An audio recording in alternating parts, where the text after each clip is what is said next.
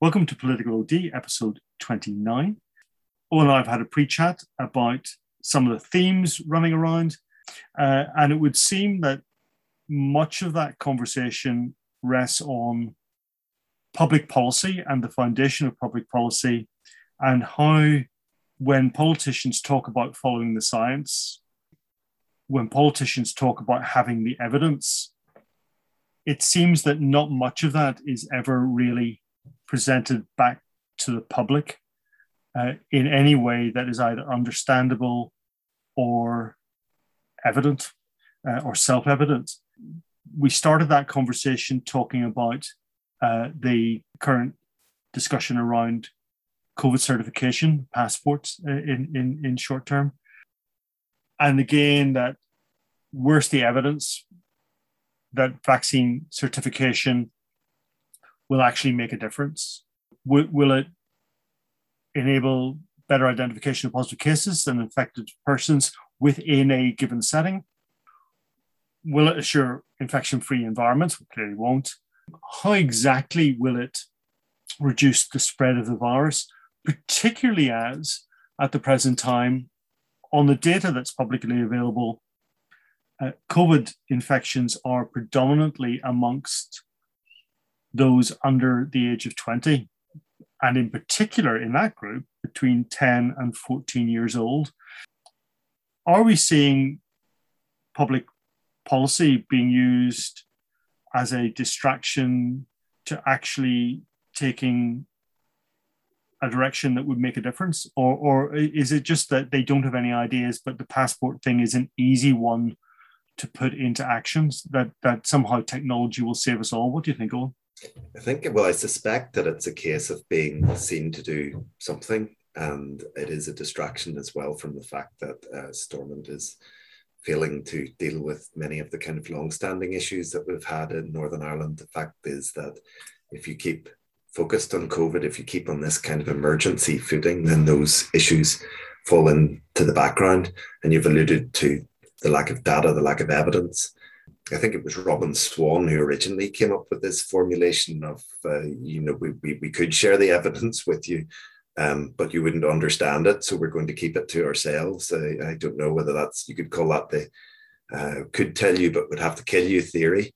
This is something that we're seeing again. We, we've had this argument that the passports are necessary. We haven't really had a, a strong uh, kind of rationale for what, why that might be um, or how it's directly going to impact the figures if it is going around um, 10 to 14 year olds.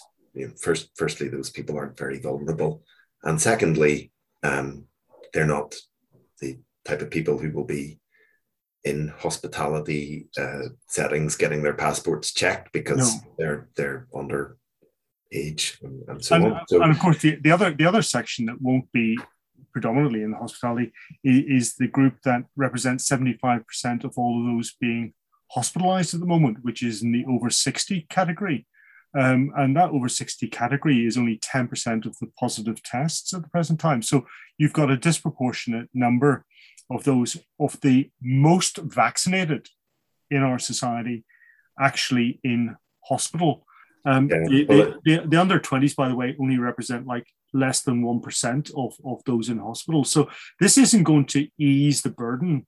The, the, the vaccine passport, if you're talking about easing burden on hospitalizations, it's difficult to see how that will happen, given that the over 60s predominantly have underlying conditions if they're in hospital anyway, and that with COVID, they're going to be even more seriously uh, in hospital. It, it just doesn't make sense. And if it's about push to encourage people to get the vaccination and young people, well, yeah, they might get it to go to go to um, to, to a nightclub, but honestly, that is not the section of society that is particularly coming through with positive tests at the present time. Well, the executive wants uh, the, the executive either feels pressure to to do something, um, or it wants to to keep this uh, issue on the table and and and, uh, and let other issues take less prominence. And this is one of the more palatable things that they think that they can sell to people because it, it it's uh, aimed essentially at, uh, at, at non-vaccinated people. So it will be their freedoms that are that are being curtailed that they think will then be you know sort of reasonably popular with with people who see that as a an irresponsible kind of uh, course of action not to be vaccinated. You're right. The the, the pressure in the hospitals, uh, people as they get older remain vulnerable, whether they've been vaccinated or not, and and people of younger ages, um, they tend to be unvaccinated and um, also overweight, and those things are a lot more difficult to to deal with uh, than and, and to you know to persuade people to take ac- action over than you know just implementing this this scheme and hitting hospitality and uh, just seeing what happens essentially. If we're looking at evidence which just isn't there at the moment uh, or, or sorry if it's there it's not being published. And i really don't see why we shouldn't see what is being presented to the executive as evidence uh, because clearly there are sections of the media being briefed on what is being said in that document that's going to the executive. Uh, and it really doesn't serve anyone uh, that they should simply ape what they're told, which is conveniently supportive of what is is is being done, or uh, it tries to downplay the impact on people, which seems to be contrary to why you'd need a COVID passport if it's not going to have that much effect on many people. It's just that they're the data that we're meant to, the science that they're meant to be following, that they said they'd be following, publish it. And I don't accept that we wouldn't understand the data because surely journalists would at least be able to have the time and effort to actually look at that data and and ask serious questions. But again, I am deeply concerned that our media simply do not ask questions. They seem to be quite happy to repeat what a minister says as if they're being honest, as if the public believes the politicians are fundamentally honest in what they tell you.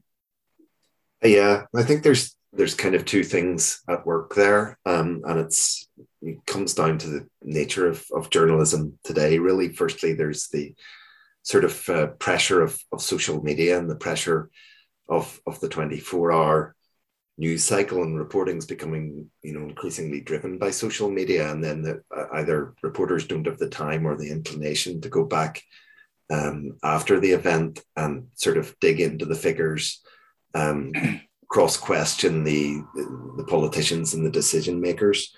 And you know there's also um, a starker division before uh, between reporting, which tends to be less investigative and um, have less time invested in it, and uh, commentary and, and analysis, um, which sort of leans mainly to opinion. And obviously, that's the kind of thing that I do myself. So I don't want to, to talk it down too much. Often it's lamented that so much space in newspapers is devoted to, to commentary analysis and analysis, but it does at least provide at its best, um, you know, some context and a critique of what's going on rather than just uh, regurgitating press releases. And I'm not, uh, you know, I'd, I'd, be defensive about um, what's happening with in, in, particularly in newspapers uh, with some of that because people are under extraordinary time pressures. It's a, an extremely difficult job. They are under pressure to keep pumping out this kind of social media output in order to keep people engaged online and keep clicks coming through to the, to the websites and whatever else. There's slightly less um, excuse for the BBC and organizations like that. And I think some journalists in the BBC, certainly throughout the COVID crisis, have just really taken it upon themselves to amplify the public health message rather than to actually um, critique it or scrutinize it or dig any deeper into the figures behind it. And I'm not saying that from the point of view of, of, of sort of saying that there isn't an important public health message to, uh, to put out there. But I think we do rely upon journalists and the media to kind of dig a little deeper into that and not just parrot what our uh, ministers or our uh, uh, sort of health experts are saying Yeah, I, th- I think I, I'm, I struggle, and it, it's something uh, I picked up also from from our universities, uh, particularly QUB. I think on on on the Brexit point, eh, but not just on Brexit, where the emphasis on activist academics, where it seemed to be a good thing to have academics in the public eye, that you end up activism is simply campaigning at the end of the day. I, I don't want to use the word agenda in in that there's some conspiracy, but but certainly to uh, uh, to a personal purpose uh, rather than uh, what I would see as an academic environment, which should be looking at the issues in their totality.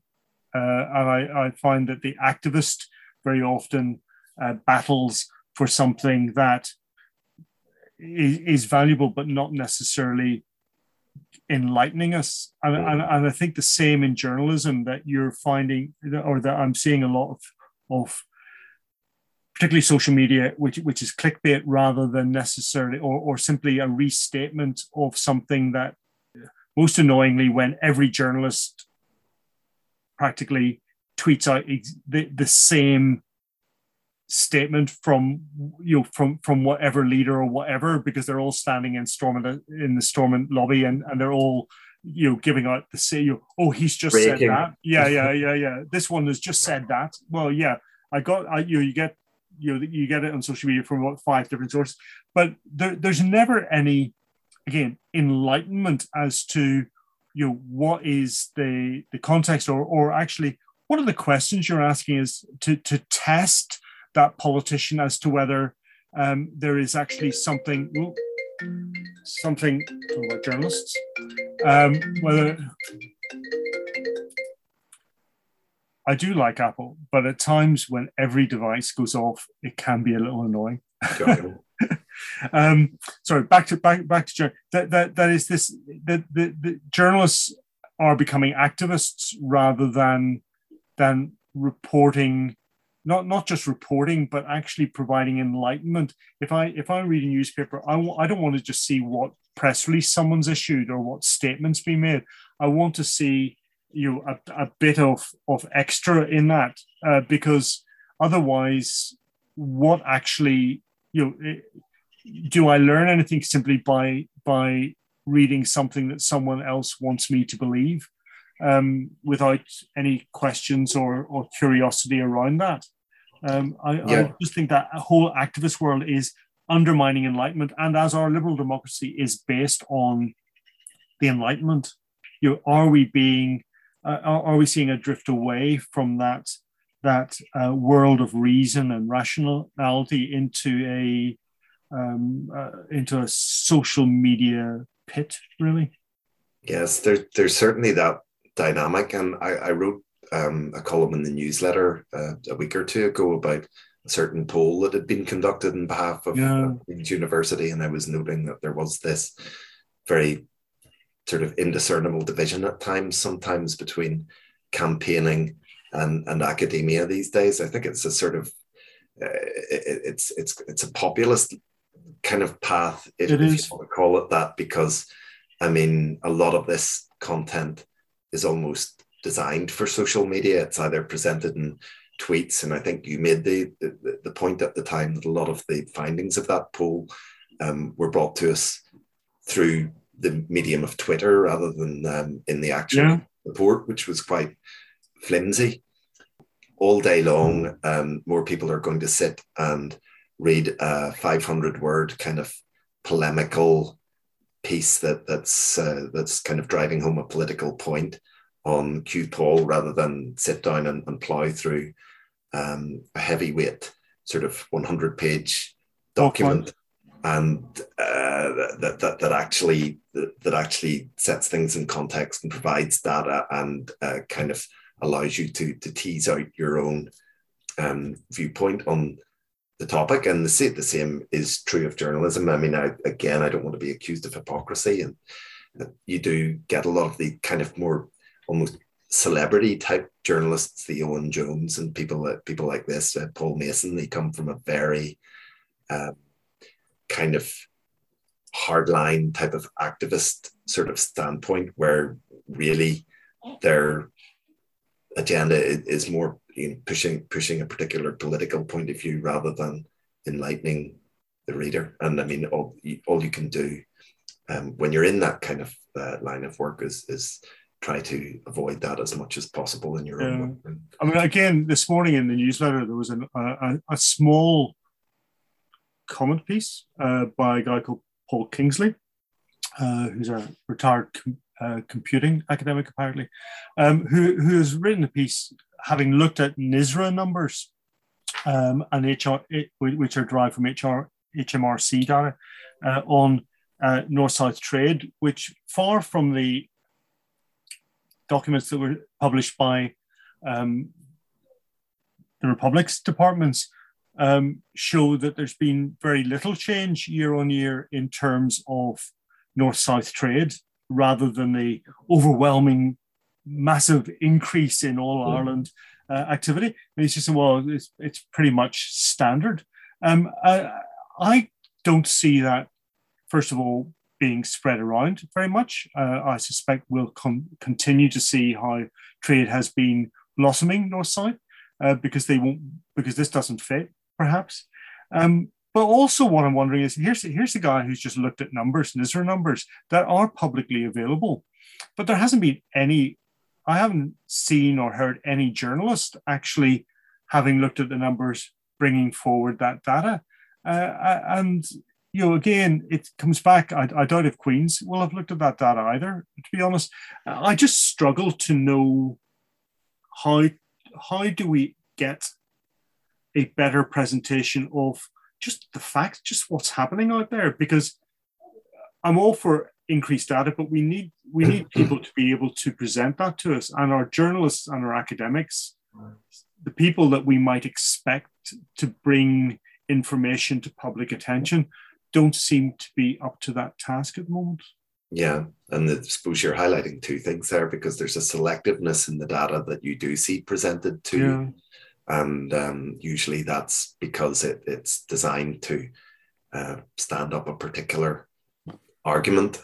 And then also there's uh, an issue uh, again uh, with uh, particular journalists who, who would be more scrupulous with time and what they're able to you know devote their time to because um, they've got very great time pressures very tight deadlines and mm. just uh, a constant pressure to be producing copy or tweets or um, other kind of social media content.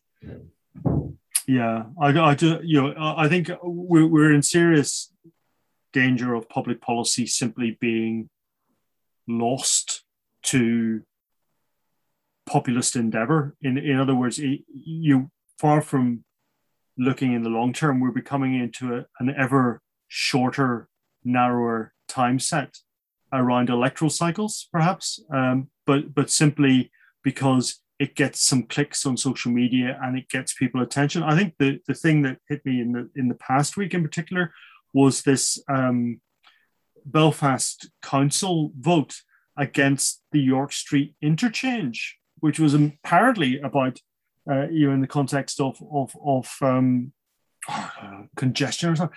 You know the the, the congestion at at York Street interchange is massive. You know, the tailbacks go back to Sandyknowes roundabout in one direction and perhaps to Lisburn in the other direction. You've got standing traffic in this, you know, going through the center of Belfast, spewing out stuff that if you had an interchange, you would lift that congestion. And anyway, seven years down the line, you're likely to have more electric cars. So the congestion, you know, the actual eh, environmental impact of traffic is going to be lessened if we all meet the electric nirvana that we're all being promised.